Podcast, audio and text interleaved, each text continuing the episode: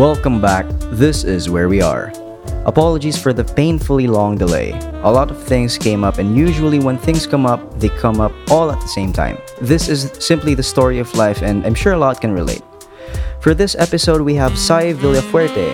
I won't get into details of who she is, but she's definitely one of the brightest people I've ever met. This episode is so deep that we had to cut it into 2 episodes, but rest assured, these are worth it from start to finish. Help the podcast grow and be discoverable by giving us a 5-star rating and review through the Apple Podcast app. This is the best way for us to dig ourselves out into the world. Also, you can listen to us finally on Spotify.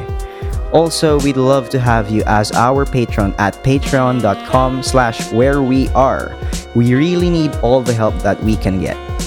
Thank you very much for sticking around to this very point. We will keep this rolling, and you know that. I hope you enjoyed this episode. Episode 7. And is that correct? That is correct. Okay, episode 7. So I checked our Spotify. Because you checked. Yeah. And we have a special guest for today because all our guests are special. That's what we say always. Without further ado, we'd like to introduce Isai. What's up? Thank you very much for being on our podcast, our very, very humble podcast.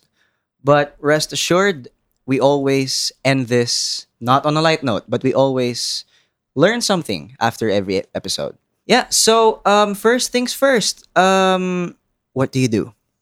I'm an MPhil candidate from the University of Oxford at the Department of International Development. I'm currently in the Philippines researching the impact of the internet on value-creating activities in the Philippine film industry. So I'm here doing research on that, doing some field work, conducting some interviews. Aside from that, I'm a freelance writer for numerous publications like the Huffington Post in the Philippines, Purveyor, Bike Vibe from Norway, Intern Magazine from the UK, and I'm also a freelance photographer as well. So I guess I combine words and photography whenever I can. That's an outstanding background that I wish I could say the same of myself, but I have a very boring life.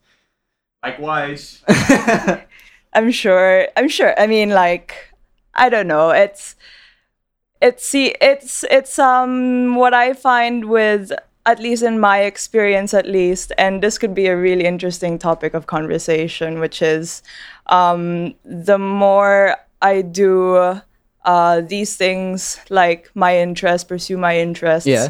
I'm increasingly finding the syndrome, imposter syndrome, to be more prevalent, which is something that I never really understood when people would talk about it. Sorry, just for the clarity of viewers, what is the imposter syndrome? So imposter syndrome is not really a syndrome. It's not a mental illness or it's not a health condition. But it's usually experienced by people that are probably really successful or have done a lot in their lives. And it's the increasing feeling that you will be called out to be a fraud or that you're a fake. And that's a feeling that you can't live up to the expectations that people give you. It sounds really, it might be arrogant for me to say that, but a lot of, if you look at Emma Watson, Tom Hanks, they've vocally discussed these topics. And it's a really weird feeling. The more I want to do things, the more I want to pursue them, but the increasing feeling I have of being called out a fraud is becoming more apparent. Of course, this is even if you're actually putting out good work. Yeah. And it's just because of the stature that your work projects, it actually calls more it calls more pressure from yourself that you have to keep up with what is actually expected. Of course. And expectations are really more than what is required, even for most of the things in the world. Yeah, and I think it has a lot to do with I guess those expectations, at least for me, is tied to like always wanting to create something new. I consider myself as a creative person. I like the creative arts. In my research, the people ask me, I do development studies, and people ask me like, oh, what does creativity have to do with development? So when I explain what development studies is, I usually tell them, oh, it's how countries develop. Usually they confuse it with child development or architectural development or property development. But in the most crude and simple way, it's how countries develop. So how does creativity have anything to do with development? And I feel that, you know, in countries like the Philippines, where creativity or the arts is not as prioritized, I think it's still equally important because it's at the root of innovation, it's at the root of technology and creative thinking and all these aspects, entrepreneurship. But, you know, again, tying it back to imposter syndrome and expectations, that having to constantly create something, eventually you feel that you've exhausted all your resources, you've exhausted all your inspiration, and that's when you start feeling like people will catch you out as a fraud or a fake. And I think that's where it stems from, and it's a really weird feeling. Isai, let me ask, a few years ago you were doing ice skating, right, competitively. When you transition from that sport to your interests and passion, was it a tough decision, or you felt that at that time it just felt right to leave that arena? I was figure skating from when I was 8 years old, and damn. Yeah, and I stopped when I was around 17, and that was basically. Like, figure skating basically occupied most of my time between I was 8 years old until I was 17. Considerable career time. Yeah, and I guess when you're young, when I was young, my parents just put me into all these sports, hoping that I could become consumed by them or that I'd like them. Yeah. So growing up, doing figure skating just felt really natural because that's what kids do. They go into something and they'll just keep doing it. Like, it's kind of not senseless or mindless, but it's like an automatic. And I guess transitioning into what I do now from figure skating was just a stage of maturity and feeling like I needed to do something else now, because I did have a choice to stay in figure skating, but there were so many factors that kept me from staying, which is, in the Philippines, figure skaters aren't supported by the government, and that was largely self-funded, which I'm so grateful for, but I'm one of the lucky ones. And I guess I also had a choice between staying in figure skating and doing it full time, because you don't just like do it half-heartedly. You either do it all or don't do it at all. And at the peak of my career, actually, I was trained in Moscow with the world champion in the 90s. Her name's Maria Burtyskaya, if you want to look her up. And I trained under her for a month in Moscow. And after the training camp, which was 12 hours a day, 6 times a week, 1 hour break, I was given a choice whether to stay, train under her, and compete for Sochi in the Olympics, or not do it.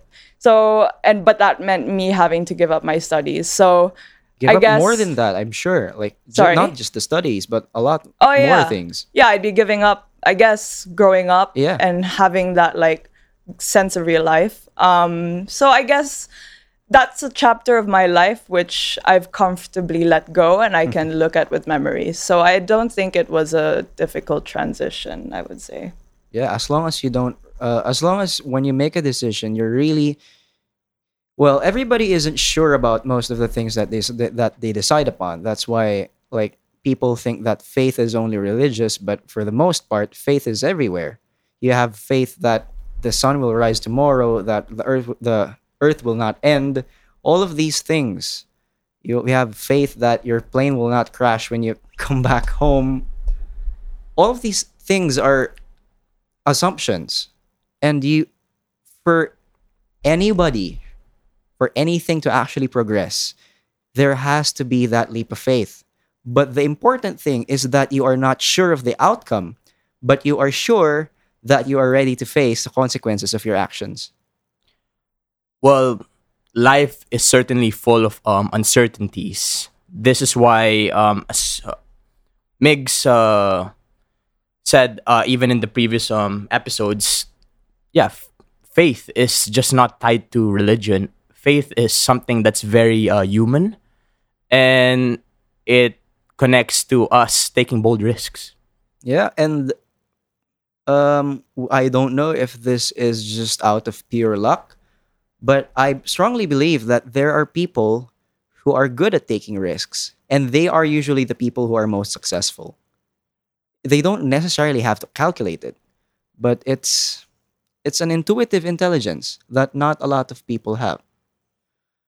For example, some people are just so out of touch with their intuition to the point that they do not realize how things work, not in the strict sense, but more of the status quo. For example, you have people who have been spoiled to the point that they think that everything can be bought by money. When you come into contact with these people, they're usually not likable because they're so out of touch with sensing other people's feelings, with understanding the, not to sound so high, but like the collective unconscious. You have these people who have been so artificially stimulated that their sense of the world is so skewed, and that's what's dangerous. I also think I also wouldn't want to romanticize risk taking in the in a ideal sense, because some people just take risks for the sake of risks without calculating the consequences of their actions.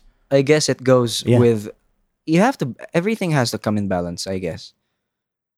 To the point that they're wasting time and also effort, energies. It's interesting because this idea of almost taking risk and kind of the collective unconscious kind of what is it called? It rings true. It's a thought that's close to home to me because I would say that maybe a few years ago I was a completely different person as well. In a way, I was also quite. I would consider myself 6 years ago as quite artificial or quite out of touch. If I could describe to you who I was, I'll give you a gist, and probably a lot of the listeners here who know me very well will understand or will be reminded of what the kind of person that I was. And I'm not afraid of like admitting this, but it's an interesting transformation. But you know, I wasn't as studious. I used to party a lot, and in Manila, this is so easily retained. It's so easy to get sucked into this. I used to party a lot. Didn't care about grades. I had a fashion blog, and you know that just that alone can give you a sense of what kind of person I was. My ultimate goal was to become like Anna Wintour and to become the creative director of Vogue. And I constantly wanted to have the newest clothes, the newest shoes, the newest phone. And this all changed actually when I came to, when I transferred to the UK to pursue my studies. And what changed me, I think, was taking up media studies for my A-level. A-level is basically the last 2 years of high school in the UK. Okay. So it's kind of like IB, but instead of taking a wealth of subjects, you would take 4 subjects that you would choose on your own. So for me, I took up English language and literature, media studies, and photography. And I moved because I knew what I wanted to do. I knew that I wasn't going to do well in IB in the Philippines. So it was a waste of time for me to stay and know that I was going to fail. But I was still the same person. I moved to the UK wanting to do fashion. I was really excited to go to London Fashion Week and to see all those like clothing brands that I wouldn't see in the Philippines. Sure. But when I took media studies, and my professor was so like, he was the first kind of teacher that I had that I would consider like a real teacher. Like, there, and that's, I think that's very rare in education, where you have someone in your mind that you really look up to that has taught you.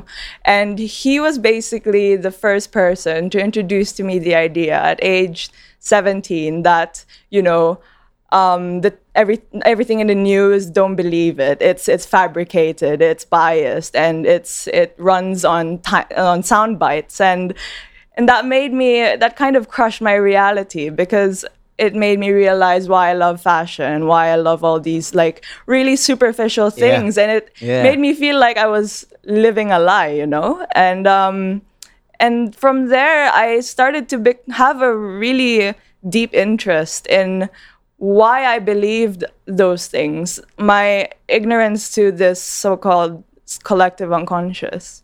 It lifted the veil to me in a really interesting way. And so, in a way, that was a mental risk for me. And it's funny to see people, as you say, that are ignorant to these things, what is under the veil. And I've learned, I guess, because of my experience, to just leave them be. Maybe they will or won't have their own time. But I think it takes such a mental risk to change yourself and to realize that for yourself, and to decide for yourself that I'm going to think this way. And I try not to judge people. I really try not to. And obviously, I fall victim to that. But that's something that I realized, that not a lot of people are, for the lack of a better word, awake. And I think it takes a lot of effort, internal effort at least. Yeah, I'd actually go farther and like say not a lot of people are strong enough for it. And this is not because like people are weak, but it takes a lot of courage for you to accept things in general.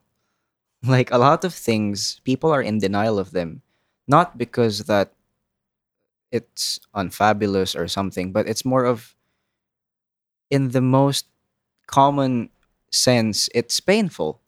It's hard to comprehend, and anything that's hard to comprehend is immediately seen as hostile or something that's dangerous. It's a mental gag reflex, so to speak. Yeah, exactly. And especially here, criticism is taken differently, in the sense that, as you said, it's hostile. Actually, thinking is taken when you're... That's why we have so much terms here in our Filipino culture, that when you're trying to explain something, you're daming alam. If you're trying to like give something valuable, what's gonna be said is ikaw na. You know, it's like when you're trying to become creative, when you're trying to give value to the world, the only thing that is said of you is that, okay, you're snooty because you know things. So now you're smarter than me? Is that it? So there's this knee-jerk reaction against any type of value. I wouldn't even say it's intellectualism, because it's not that deep. Like, you're just adding simple value. You're saying to people, try to think in somebody else's shoes. That's not something deep. It shouldn't be deep. It should never be deep. That's just being aware of other people's feelings. But then you'd have people know, okay, you're smarter than me, have it your way, you're woke, whatever. I think there's a very non-confrontational culture here, essentially, and I would say that it's non-confrontational in terms of the actual content, but the reactions are definitely confrontational. Well, like you'd be spoken in your face that like being smart is actually like equated to being a hipster. The culture of being reasonable, the culture of being aware of things is like a hipster culture. Like, okay, you're in that fad. We're all supposed to be like just normal, stupid human beings, but you chose to be otherwise. Okay, have it your way. But I mean, the concept of saving face, that's a big deal here. So I think in terms of getting into arguments, people prefer not to do it in front of a lot of people. It tends to be one-on-one. And it also, well, I think it makes the most impact when it comes to how people actually communicate, because since, for example, I would never bother explaining things to people that I know will just dismiss me and say that, okay, you know too much, or like, you belong to this camp, like, okay, you're this blank person, you fall to this group. So now, of course, my reaction would be, okay, I'll just profile people who I think will never listen to me, I'll never talk to them again, and then I'll just have similar people like us and talk to you instead. So this is what happens, like, in hope of giving value to the world, people are blocking it to the point that you sometimes feel no longer interested in, like, sharing value. And this value becomes an ivory tower. Like, because only those who create value can understand value. Like-minded people, the value only circulates to a few select people, and it never goes out. But it's such a big problem because it doesn't want to be absorbed by people outside. So it's very hard to reconcile how to do things. What is the right amount of giving out, and what is the right amount of keeping it first? And, you know, I want to build on top of this non-confrontational attitude that is so characteristic in the Philippines. I think it's an Asian thing, to be fair, but I had a conversation with a friend about this, and it's not even just about intellectual debates or conversations. It goes as far as being assertive. And I fall victim to this as well. At least that's what I realized when I came to the UK, where British people, European people in general, are very assertive about what they want. For example, if you're in a restaurant, better example, and this is an anecdote, I wanted to have a picture printed in my studio. And I was speaking to the printers about wanting it in a certain quality. And because they do darkroom prints, the procedure of printing the photographs from film, by the way, is very kind of difficult to match. It's not going to have the same quality as if you printed it digitally. So there's going to be imperfections. And when I got the print back, I wasn't quite happy with it, but I was quite happy to just say, oh, it's fine. Like, don't worry about it. Like, it's okay. Like, you know, you don't have to do it again. And then my boyfriend, who is from London, he told me, oh, you know, you have to tell them, because this is customer service. They'll be happy to replace it for you if they want to keep you as a customer. And I'm like, no, but it's like, just, it's so so much effort to do it. Like, I can't be bothered. Like, no, be assertive. Like, you're the customer. You have to get what you want. And if they can't provide you that service, then you get your money back. And it took so much effort for me to do that. Being the Filipino, I just wanted to do that bahala na attitude. And in the end, I got the print that I wanted. Actually, no, sorry. I didn't get the print that I wanted, and I got my money back. And I went to another printing studio where they gave me the better quality print. So in the end, that worked out. Another example is, my friend was telling me a story about how she was at a party that she really didn't want to be in. But because she was scared of her friends giving her pressure to not leave, like, oh, please stay, come on, it's a birthday, whatever. She ended up staying until 6 a.m. and, you know, feeling really terrible in the morning. And that's because she was scared to kind of leave and face that pressure and that confrontation, that she wasn't as assertive. So it's funny how this attitude permeates, not just in intellectual debate, but in everyday life, I would say. Oh, I do agree, but I think there's a very thin line between being assertive and being over-assertive. And I would like to say that the Filipino culture is not because it's it has a deficiency in assertiveness, but it's more of an intuition. Let's say a lot of people here in the Philippines, especially the middle class and those above the middle class, get pissed because of the smallest things that aren't necessarily of value for you to get pissed. Petty. Very petty things. And these are usually directed at service crew.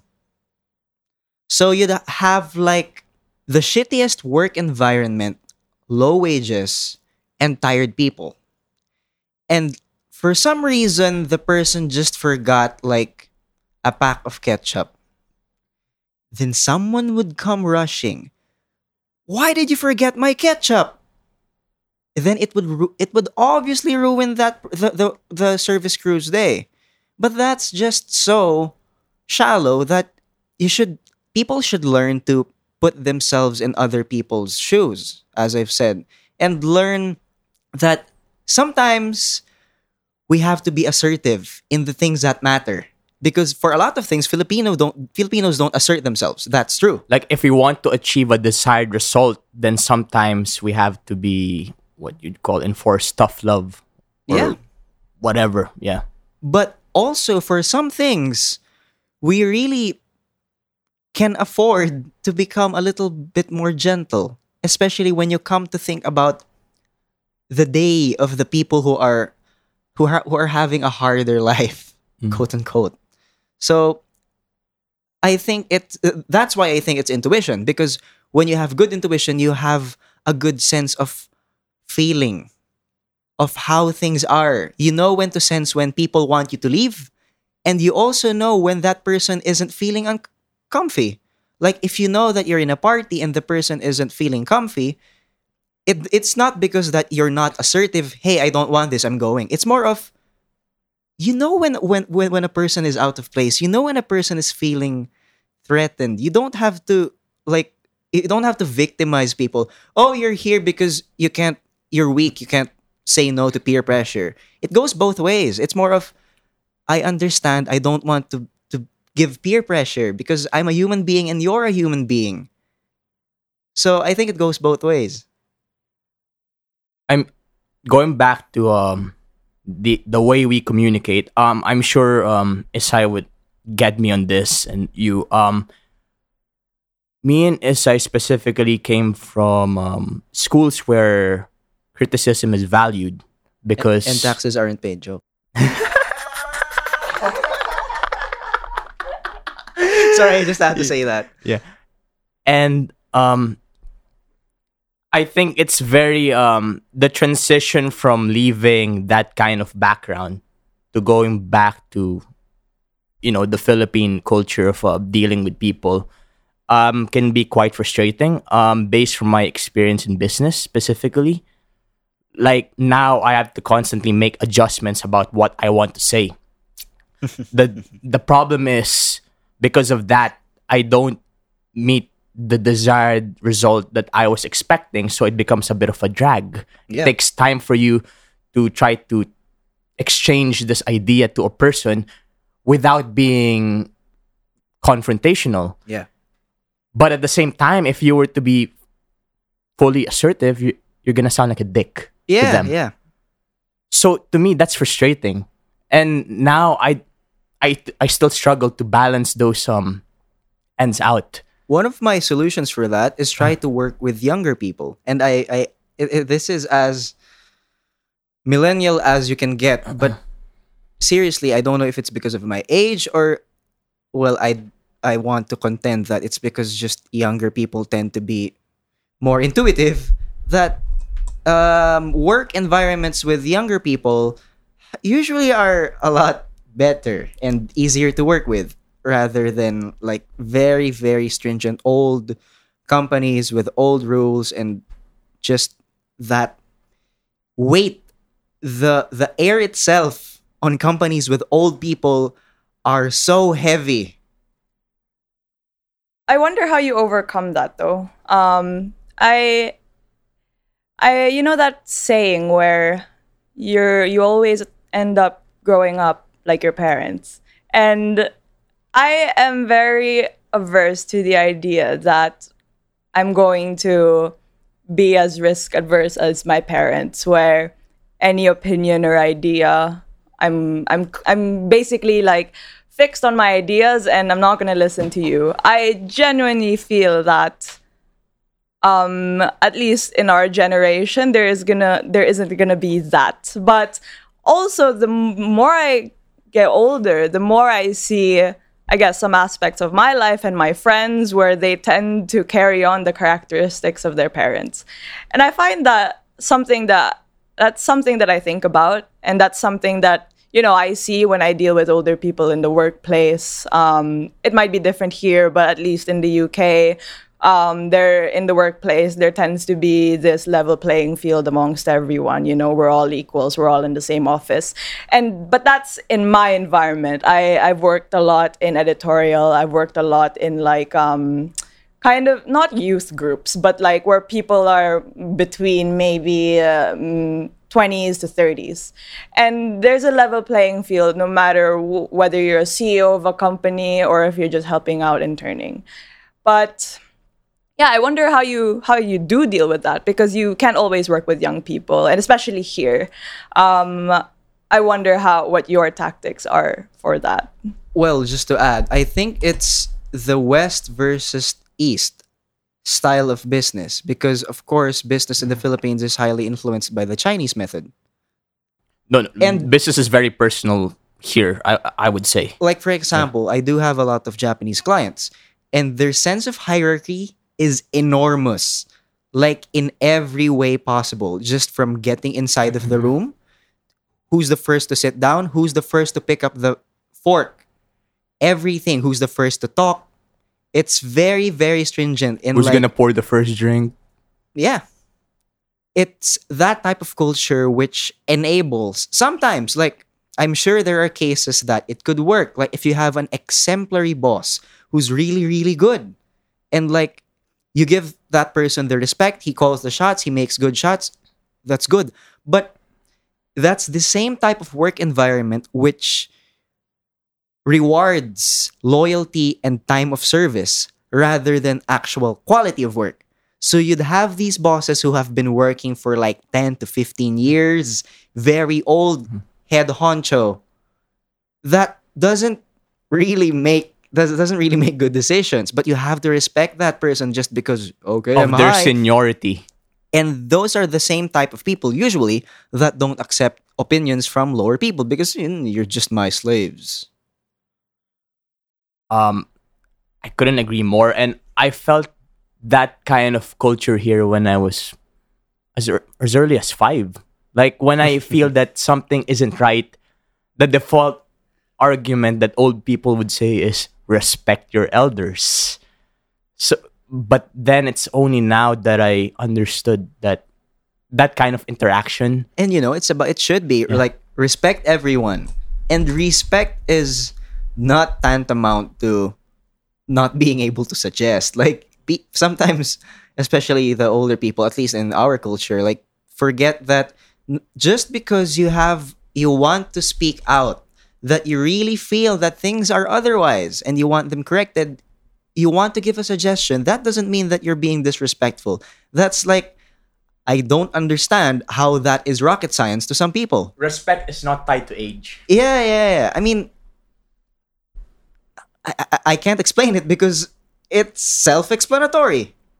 I want to build on this idea of the West versus East kind of models, because I wrote a really interesting paper when I was in Oxford.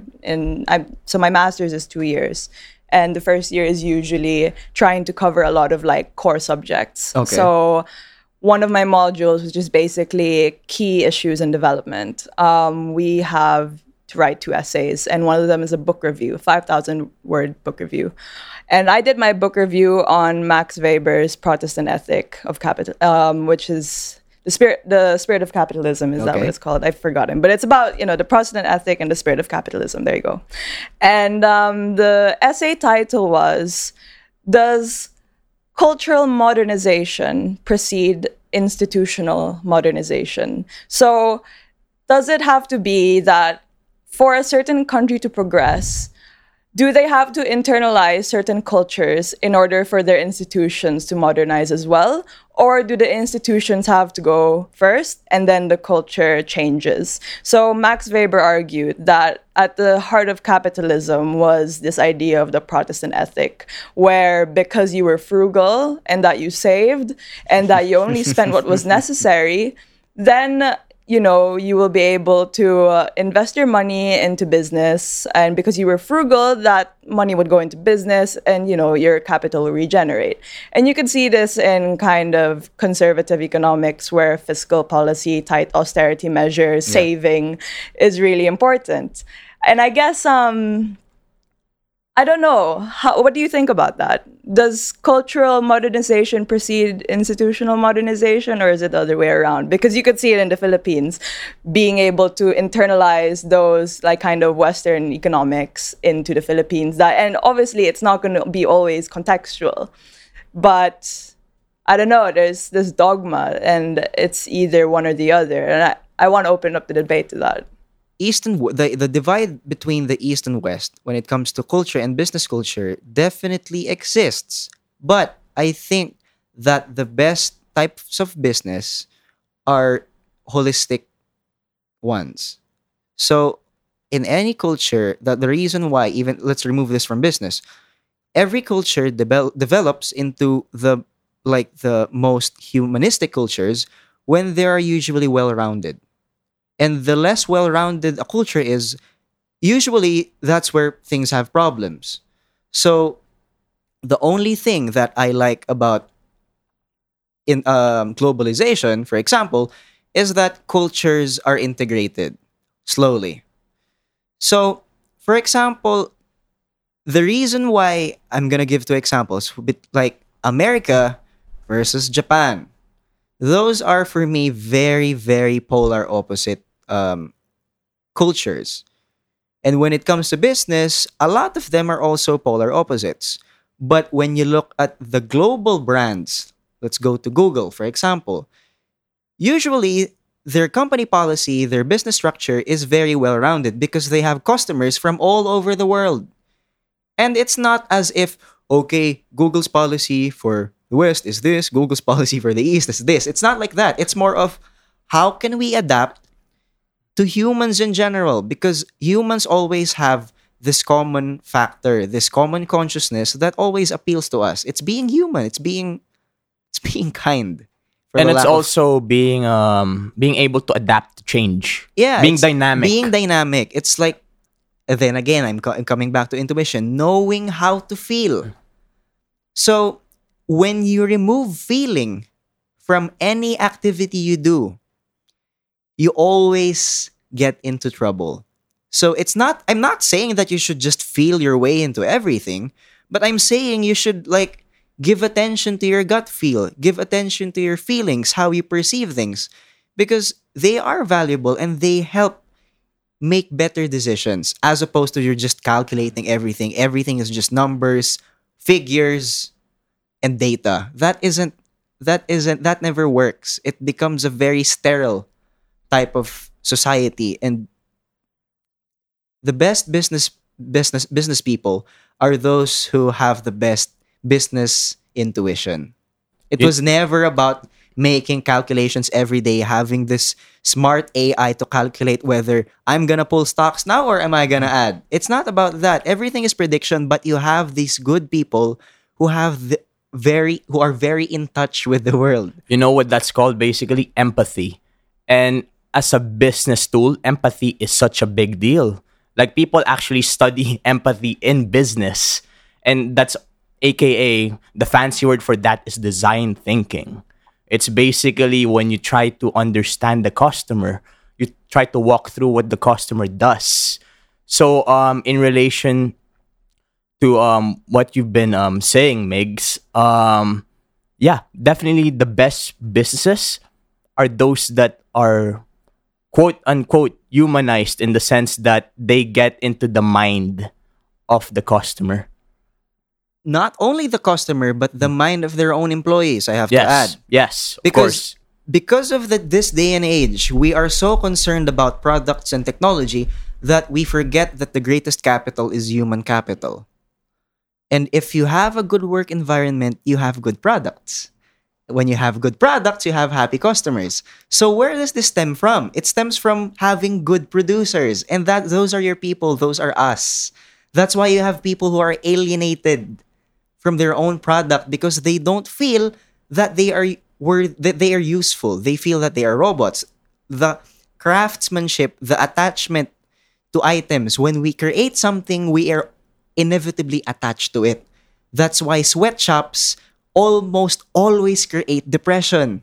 When you have monotonous work, it creates a very bleak relationship with your products because you are taken away from your child, quote unquote. And this is why, for me, creative industries are interesting. And this is why I'm researching, at the very root of it, creativity. Because, as I said, I think creativity should be a development agenda for developing countries. It's right to think that you want to solve poverty, that you want to secure food and water and all of this. I think it's important, and there will be researchers for that. But I think in development studies, there aren't enough people thinking about creativity. Yes, you're talking about innovation. Yes, you're talking about technological innovation. But what's creativity? What's that kind of that intuition that allows you to solve a problem, which is always changing? And for me, I think the creative industries is the pinnacle of that, because these are not only artists who are connected with their work, that are really passionate in a really abstract, subjective way, but they're also entrepreneurs. They have to make money, and they have to make money out of these abstract ideas, and they have to materialize it. And that's present in every entrepreneur, but you wouldn't consider people in the creative industry entrepreneurs, at least traditionally you wouldn't. And I find that interesting, and more so in film, because that's what I'm researching. I'm looking at the Philippine film industry. And what's interesting about film, it kind of follows the model of any manufactured product. So it has a conceptualization stage where you have an idea, you want to license it, you register your intellectual property, and then you manufacture it. And that's in production, where you start to film things based on the script, and you have a whole team working on this with different specializations, and then you fine-tune it, and then you have a massive marketing team, and then you distribute it.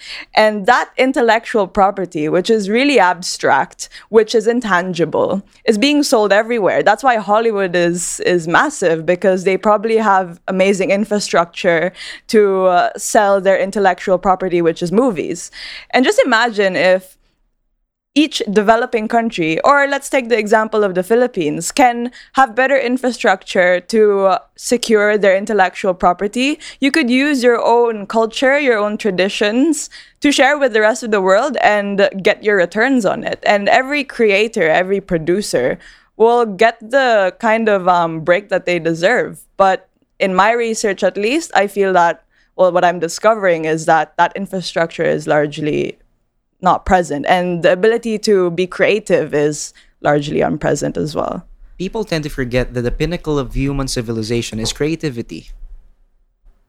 And for you to actually ignore development and creativity is basically ignoring the fundamental nature of humans. It's what sets us apart from the rest of the other creatures.